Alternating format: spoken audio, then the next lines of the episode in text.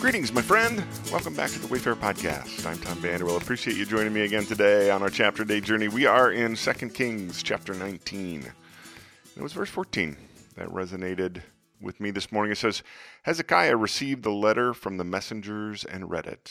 Then he went up to the temple of the Lord and spread it out before the Lord. Today's podcast is entitled Right. The authors of Kings and Chronicles record the reigns of 39 different monarchs of the divided kingdom of Israel. There were 19 kings of the northern tribes of Israel, and they are all listed as having been evil in the sight of the Lord because of their idolatry and accompanying practices, such as sacrificing their own children. Of the 20 kings of Judah, only eight were recorded to have done right in the eyes of the Lord. So that leaves the tally of those who did evil at 31 and those who did right at 8. Can't help but think of Jesus' words describing the path leading to life being a narrow one and few following it, while the highway to destruction is pretty much a busy interstate. The story of Judah's king Hezekiah is one of the most intriguing and inspiring of all the kings of Israel and Judah. In fact, the author of Kings calls him the undisputed leader of the right eight, if you will. His story is made all the more intriguing due to the fact that the miraculous fulfillment of Isaiah's prophecy and the decimation of Assyria's besieging army in today's chapter are actually historical facts as is Isaiah's prophetic description of the king of Assyria's patricidal assassination and the ascension of his younger son to the throne. So, what was it that made Hezekiah a leader of the right eight? Well, the first clue I have is from the previous chapter.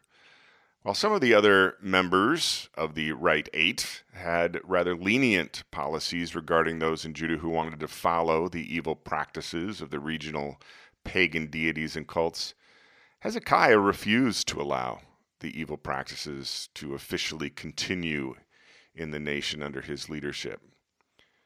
The second clue is also from yesterday's chapter, in which it states that Hezekiah, quote, held fast, end quote, to his faith and his trust in God. There was a wholehearted loyalty that never waned during his nearly 30 year reign.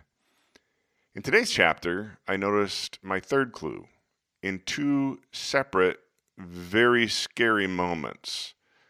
Now, I think about scary moments of my life like losing a job, having my hotel room burgled, finding out a loved one has cancer, or getting the call that our company was losing its biggest client.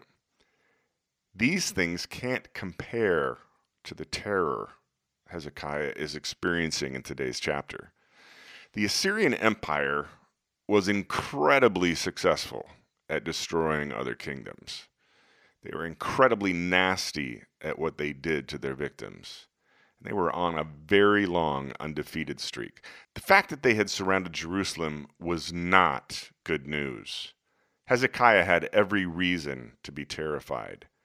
He and his people were facing the prospect of being starved to the point of cannibalizing their dead friends and relatives, the city eventually being burned, slavery, exile, rape, cruel and unusual forms of murder and citizens dismembered and their body parts piled up outside the city gates to let everyone know that the Assyrians had been there.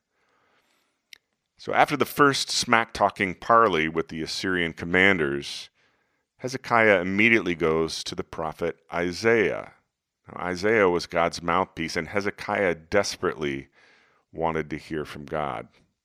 After receiving a subsequent threatening letter from the Assyrians, Hezekiah, quote, went up to the temple and spread it out before the Lord.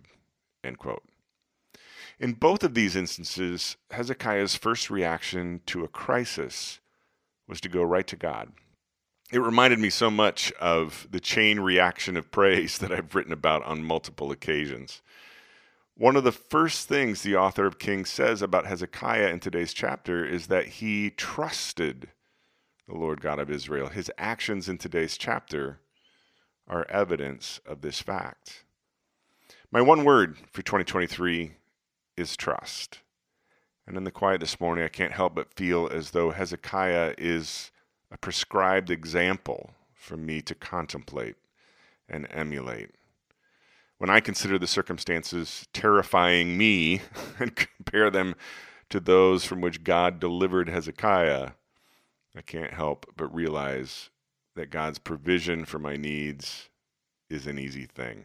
Hey, my friend, Wendy and I are going somewhere warm for a week. I'll be back to finish up the rest of the chapter day journey through Second Kings on February 12th. In the meantime, you can always go back through some old archived episodes and uh, get your fix until I'm back.